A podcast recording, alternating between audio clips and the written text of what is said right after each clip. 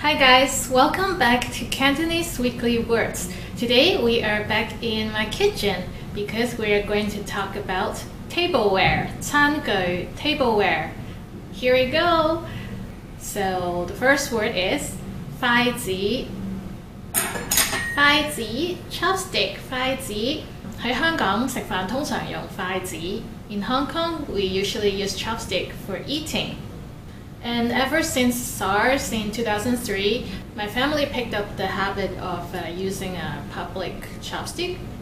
We share dishes among everyone. So when we want to take the public food, we use another pair of chopstick, usually usually another color, so we won't contaminate the food.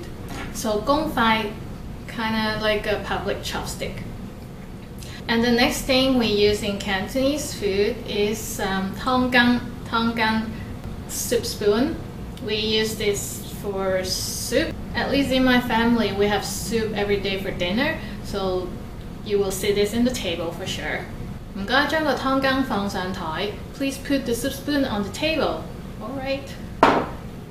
Tong is soup and gang is spoon, so tong gang soup spoon. And the next word is 匙羹, you know, you use this everywhere pretty much. 匙羹 or just 羹 spoon. 我哋用匙羹食咖喱. We use spoon to eat curry.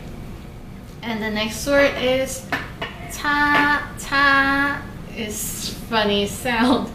Fork 叉 fork 叉. This is like a normal 叉. And if we have a plastic and for takeout food, we usually get a plastic fork. So gao cha, gao is plastic, and cha is fork. So gao cha plastic fork. And in a sentence, um, 我喺日本买咗只叉.